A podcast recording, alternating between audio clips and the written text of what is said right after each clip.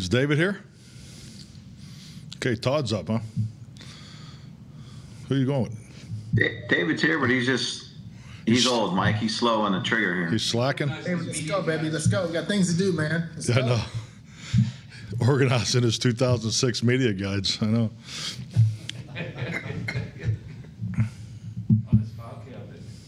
I haven't seen one of those boxes in years. Who's up after David? David? David, you ready to go? Morning, Mike. Can you hear us? Oh, there you go. Jeez. Comb your hair. Huh? Rough night. You can't hear us. We can hear. Are we, are we going here or what? You got a question, David? Mike, Mike, can you just talk the, the the star the state program? Is that are you guys still doing that now? Are you able to do that again with you being back in person?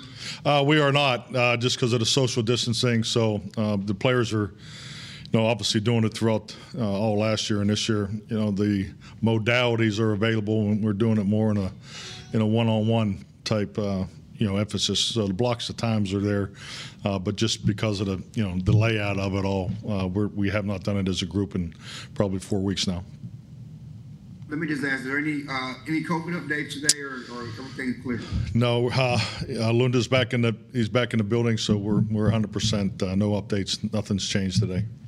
What's been the mindset of this team you've seen in practice this week? Is there, you know, with, with the playoffs, have you seen a more focused team? How's practice been? I would definitely say it's uh, the, the the focus has been excellent. Um, I, you know, I think just like anything, you know, there's a regularity to how you how you go about things, and I think it's important to stay you know in line with that. Um, but yes, the, the the focus has been very very good. Uh, obviously, today's our mock game, so you know we have a chance to really tighten things up. But uh, feel really good about the on the field work both Wednesday and Thursday. Mike, I think you said on radio this morning that Wednesday practice was excellent, some bumps in the road yesterday. Were those more physical, mental, and how did y'all work through it to be ready for Sunday? Uh, we, we repeated a couple plays, but yeah, it was it was nothing uh, you know newsworthy. But it, um, but I said it, but uh, you know, but it was it was a good practice. You know, I, I think just like anything, you know, you look for the you know the pace operation and, and, and the overall structure of things are there. But you know, the look teams are doing a, a great job. That's that's such a big part of you know having a quality practice is the look teams. Uh, you know, giving the offense and defense and special teams the the exact look. And you know, I, I think our guys, you know, as a whole throughout the whole year have done a, uh, done a really good job of that. So, but yeah, no, we I I feel good about our preparation so far. How was Jayron's hamstring yesterday, and where is it in terms of readiness for the game? No, he looks good. Yeah, I- I think the time away definitely helped him. So no, he's. Uh, it was good to have him back in, and you know, obviously coming off the COVID, so we're you know we're smart with his reps, but um, no, he looks good. It, it definitely the the time off has has definitely helped him. How's, uh, Keanu did. Keanu didn't practice yesterday. Um, I was just curious as to what his status is going forward for this week. Do you feel he'll be able to go? Yeah, we'll, we'll probably take that one all the way down to the wire. So I mean, he's he's obviously struggling coming off the you know the, the Philadelphia game. So um, you know, obviously there's, the physical part of it is is not of you know high demand today. So you know, based on how he goes tomorrow, will will probably be a pretty clear indicator on his availability for Sunday. How's uh, Pollard look this week? Um, I, I know he's getting some limited work at times. He's working with Brett. How's he looked? Tony looks great. I, I think that definitely the time off helped him too. So I mean, he was able to practice all through the week last you know last week you know leading up to Philadelphia. So you know really the you know the, the Sunday, Monday, Tuesday you know time was very beneficial for him. So yeah, Tony, Tony looks like he's back. He's back to 100 percent. I know you want all your guys to be careful with COVID rising, but Amari Cooper got fined by the league for violating some protocols. Did you have a conversation with him about just making sure he stays on on point there when it comes to the COVID protocols? I mean, yeah, definitely. I, I think the biggest thing, you know, with the protocols and, and, and let's not, you know, these things have been tweaked and adjusted and changed throughout. And, you know, I think Jim Maurer, he's, you know, he's our point person on, on, you know, the, the updates and so forth. And, you know, the recommendations, the potential fines, you know, all that has been, has been presented consistently to the team. But you know, I think just like anything as a whole, I think our you know our football operations as a whole has, has done an outstanding job. I think we've made changes ahead of time. We were proactive in, in our approach, and you know, social distancing, you know, set up, and we're fortunate, you know, with Jerry with the facility to to have that type of setup. Uh, you know, the, the number of people in the hotel. So you know, all, all the things that we've talked about are are in action, and uh, you know, I think it just shows the the commitment that we have to you know to, to deal with this other challenge of you know dealing with COVID in our community. As a coach, the more, the more you're in this business, the wider the gap in terms of age between you and players, the more that the game itself changes. I was just curious, how do you evolve with the game? And do you feel like you're a different coach in any way today than you were, you know, last year or your year before that, and so forth? Oh, I mean, you definitely have to evolve, but you have to improve. Um, you know, I don't think the game's changed.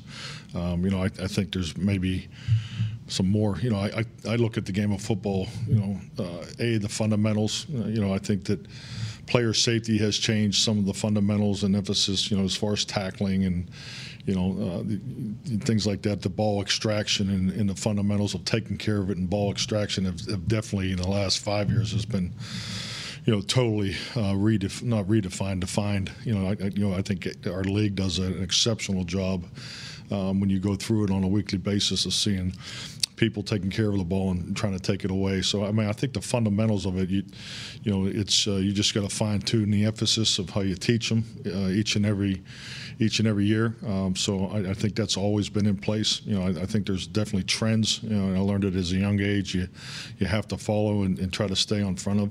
Uh, scheme, you know, evolves. I, I, think there's there's origins to everything that goes on in this league, and I, I think if you're around enough decades, you know, you see things come in the league and go back out. So, you know, I think that part of it is natural, and I, I, you know, I enjoy that as a coach. Uh, that just not only to have an understanding of what scheme you're utilizing, but the history of it, because history does play a part into anything that's uh, that has longevity in, in this business. And I, and I, think you're foolish not to recognize it, identify with it, and, and, and make it part of your process. So, uh, but as far as the personal part of it, yeah, I mean you know, I, I look things up more on the internet than I ever have because you know I'm, I'm involved in conversations I don't know what the hell they're talking about. So you know that's that doesn't so that happens, you know, uh, more times than not. And I think having you know young children is you know, keeps me in the loop or at least keeps me in the stratosphere that I can at least you know follow along. I'm, I'm being sarcastic here, but uh, I, I think that you know that's the fun part. I mean these these players keep you young. I mean it's. Uh,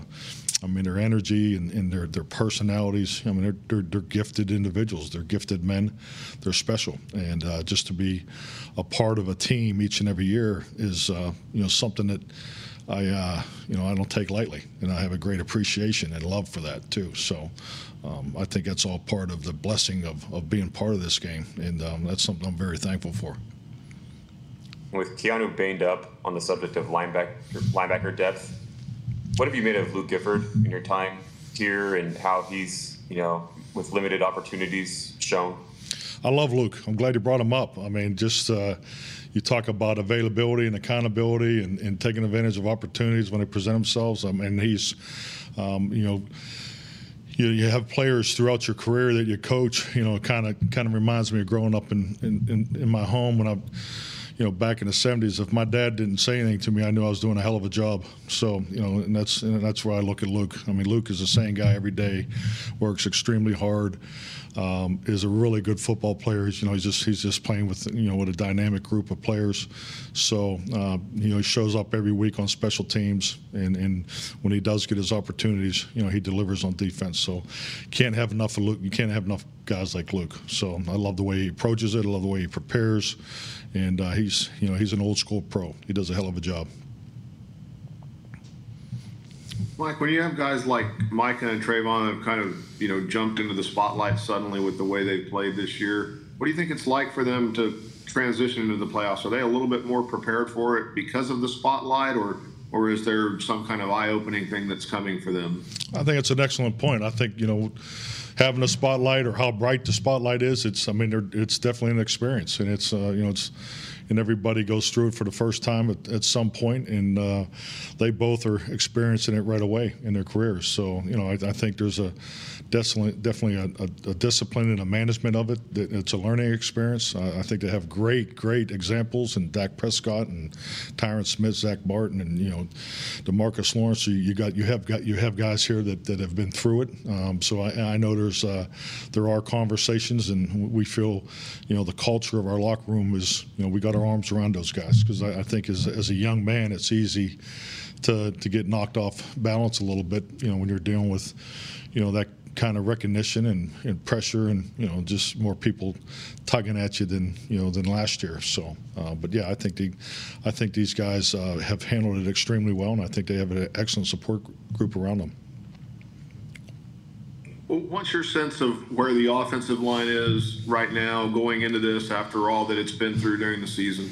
Ah, we, feel good about them. I mean, it's good to have, you know, everybody back and practicing. I, I think you know the cohesiveness and the connection of of the line is obviously what you're always striving for. Uh, so we have a huge, huge challenge in front of us. We're excited about it. Uh, we love the, we love the, the matchups and, and and what people may think of, you know, the matchups and so forth. I think it's all part of the drive and the anticipation and and the beauty of you know pressure is a privilege. You know, we, we love that we're in this spot and we understand that this game starts up front and it's going to end up front. So uh, I know both our offensive line and defensive line groups are very excited about this game.